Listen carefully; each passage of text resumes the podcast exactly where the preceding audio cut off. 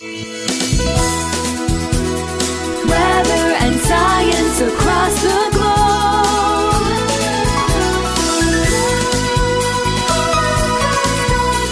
The Weather Jazz Podcast. And I think to myself, what a wonderful world.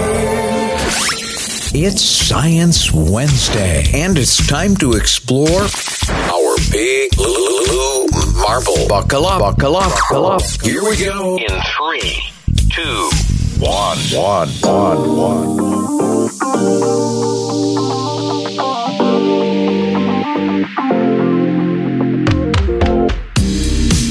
Welcome to Weather Jazz, a world audience podcast about anything and everything weather, science, earth science, and a whole lot more. I'm your host and the creator of the Weather Jazz podcast, Andre Bernier, and I'm the senior meteorologist on staff with WJW Television in Cleveland, Ohio. This is season three, episode 29 for Wednesday, February 15th, 2023. Today's episode is brought to you by Rise and Dine Restaurant in Chesterland. So you've got the hankering for a good breakfast or lunch or brunch? Well, have I got the spot for you right there in Chesterland, right at the corner of Route 306 and 322 in the southeast corner, just south of the CVS in the plaza. You'll find some of the best and tastiest things that you can even imagine. And by the way, if you're an Eggs Benedict fan, you'll want to try them on a Sunday because every Sunday they have that on the menu as a special. You don't want to miss that. And of course, their menu is extensive. Give them a try sometime. And who knows, we might even run into you there. Rise and dine every Wednesday through Monday. They have Tuesdays off. Wednesday through Monday, 6 a.m. to 2 p.m. Well, I did not have an episode on Monday. Things just got really crazy. I had the privilege of officiating a very special funeral. You see, uh, about three or four years ago, I met a gentleman by the name of Roy Ditto. At that point, he was just about 99 years old, and he asked me if I would someday, when the right time came, officiate his funeral. You see, I officiated the funeral of a friend of his a few years prior at Chesterland Baptist Church, and he really liked the positive focus. And so we had a chance to chat, as a matter of fact, at Rise and Dine Restaurant in Chesterland. And as we did, we had the chance to uh, essentially go over why that funeral was so positive. It was because at that point, that the person, his friend, had a relationship with Christ, and I had the chance to lead Roy Ditto into that relationship at 99 years old. It just goes to show you it's never too late. Well, I agreed to officiate his funeral at some point, and of course, it always comes way too soon. And Roy would have been 102 years old in March, and he just recently went home to his heavenly reward. And because of that relationship, even at 99 years young, well, that was a point of celebration. So we turned what could have been a very sad situation, and indeed there is some grieving that always goes on, but we turned it around and had a wonderful celebration of life. And uh, we got to enjoy some of the funny stories that he left behind. That's the way Roy wanted it. And uh, so that's the way we conducted ourselves on Monday. It was a long day Monday. And essentially, when I got home, I had to run out to Fox 8 to begin my day there. And so the Monday meteorological edition of uh, Weather Jazz had to fall by the wayside, but there really wasn't a lot going on. Well, there is today. It is warm across a lot of the Ohio Valley and eastern seaboard. And we might even see some record high temperatures set during the day today. However, it is still winter and there's still plenty of winter in the northern Rockies and in the upper Midwest, and that is going to make a play replacing the record high temperatures along the East Coast with that chill for at least a day or two. Don't put away the snow shovels just yet if you live in the Ohio Valley. Well, today is Science Wednesday, and we started a series a couple of weeks ago called The Big Blue Marble.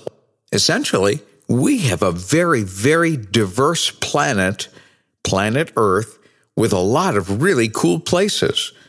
So many that uh, perhaps this series will take us into the rest of 2023 and beyond. So I thought I'd take time to visit some of these locations. Some places are big. Like last week, we took a look at the entire island of Greenland. That was episode number 27. And in episode number 28, we took a look at the music of Greenland with the band Nanook. One of the singers of Nanook joined me, and we had a wonderful conversation about Greenlandic music. Don't miss it. Go back and check those out. But sometimes we go hyper local. We're going to do that today. The very, very first episode, the Galapagos Islands along the equator, was an interesting place. But today, we're going to stay on the theme of islands, and a very interesting island to say the very least. It's pretty small. It's actually located just outside of Seattle, Washington. The island is called Mercer Island. Now, if you go to weatherjazz.com episode number 29, you will see a map of exactly where Mercer Island is. It is actually in a freshwater lake right next to Seattle, Washington, in between Washington and Bellevue. It's a freshwater lake, but it's an unusual one in that it is right next to the Puget Sound, which is a saltwater ocean. So these two coexist side by side.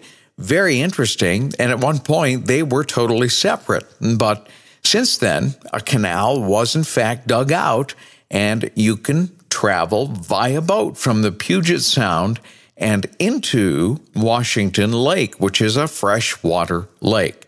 Now, inside this freshwater lake is a rather large island right in the middle called Mercer Island.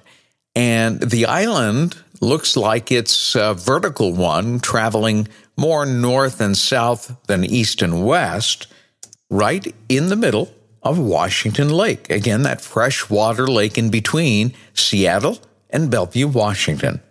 Now, Mercer Island is connected to the mainland on both sides, as a matter of fact, by bridges carrying Interstate 90 with the city of Seattle off to the west and the city of Bellevue to the east.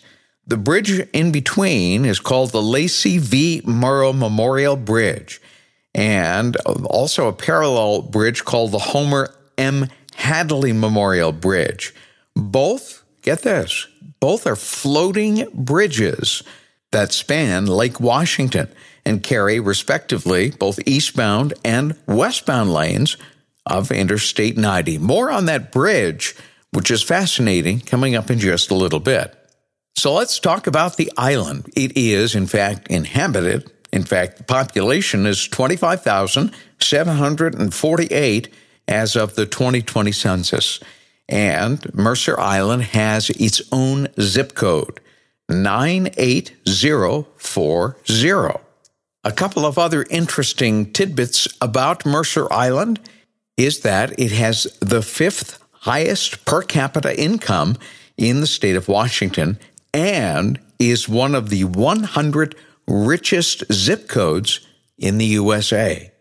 Now, the city of Mercer Island was actually incorporated from East Seattle on July 5, 1960, but by 1970, everything merged together on the island to form essentially the city of Mercer Island. That was on May 19, 1970. Geographically, the peak elevation of the island is 338 feet, and that's near the center of the island. And as far as the coverage, it has a total area of just under seven square miles. So, in terms of islands, it's rather small, but it certainly is densely populated. So much so that here's a fun fact that sticks out Mercer Island is the most populated island in a lake in the entire United States. How about that? In terms of climate, it is essentially the same as Seattle or Tacoma. The summers are relatively warm, but not hot, and dry because of the proximity to the West Coast, to the point where no average monthly temperature exceeds 72 degrees. Now, the island may be small, about seven or so square miles. However, it has a decent sized educational system that operates seven schools on the island. Four of them are primary schools Lake Ridge Elementary, Island Park Elementary, West Mercer Elementary, and Northwood Elementary. There's one middle school and one high school, and one alternative secondary school called Crest Learning Center. The population density was about 4,000 inhabitants per square mile. Again, that's the most densely populated lake island in the United States. 25% of those households are Jewish, and there are two synagogues on the island. And even despite its small size, it does have several parks. One of them, Luther Burbank Park, which actually covers 77 acres, a pretty decent amount of land that has almost half a mile of waterfront. The park also has public boat docks, a fishing pier, swimming beach, an amphitheater, tennis courts, barbecues, and picnic facilities, and an off leash dog area. Not bad for an island that's only seven square miles. Now let's talk about the canal. The canal that essentially bridges the gap between the salty Puget Sound, the ocean, and the inland freshwater lake was a project that actually began in 1911. Now, it took some time to bridge the gap between the two, but the whole project was completed in 1934. Now, let's talk about the Murrow Bridge. It is the second longest floating bridge in the world, and its length is 6,620 feet. That's more than a mile long. Now, what is the longest floating bridge, you may ask? That is actually called the Governor Albert D. Rosellini Bridge. Where is that? That's actually just a few miles north on the same lake. Now, the original bridge that essentially closes the gap or connects Seattle to Bellevue through the island was actually constructed initially in 1940. Since then, that original bridge was closed and a new one was opened in 1993, so that's relatively recent. But why a floating bridge? Well, you see, the bottom of Lake Washington is so muddy and so murky and has so little solid ground until you really, really drill down deeply that it would have been truly prohibitively expensive to drill the kind of pylons needed to put a traditional bridge from Bellevue to Seattle and crossing over Mercer Island. So engineers had to find a better way and what better way than a floating pontoon bridge? But it is how it's constructed that's truly the most fascinating. Yes, there are pontoons that keep the bridge afloat, but the pontoons are actually made of concrete. They're concrete hollows that have enough buoyancy to essentially keep the bridge afloat. That's the way they did it back in 1940, and it has worked so well that the new bridge, opened in 1993, uses the very same engineering technique that was used initially back in 1940. If you'd like to see a photo of what that bridge looks like from the air, go to weatherjazz.com, episode number 29, and you'll see some of the images not only of the bridge, but also of the island. A truly fascinating place. And if you ever go to Seattle, Washington, make sure you pay a visit to Mercer Island. I've been to that island a number of times on a number of trips to Seattle, Washington. It's truly a fascinating place. Well, I'm not exactly sure what is on deck for next Wednesday. I have a couple of possibilities, but I'm still waiting to hear from a lot of you. Maybe there is a place you'd like to know more about. I have a handful of suggestions, but I would like a lot more, and I do need to hear from you. Make sure you drop me an email, weatherjazz at yahoo.com, or use the Weather Jazz Podcast Audience Connect line.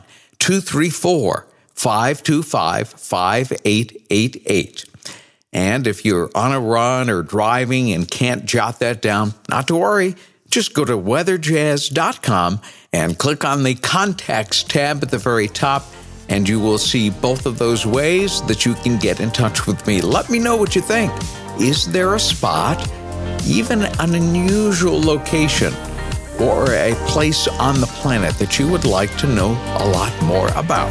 Get your suggestions in today. By the way, the record high temperature for Cleveland, for those of you in Northeast Ohio for today, is 67 degrees. That was set back a couple of years before I was born, 1954. And so it's almost an old vine year. 67 is going to be very, very doable. So when we reconvene on Friday, Open Line Friday, we'll let you know if we indeed hit that record or stayed shy of it. It's going to be close and it's going to be worthy of watching. Open Line Friday coming your way. See you then weather and science across the globe. Across the, globe.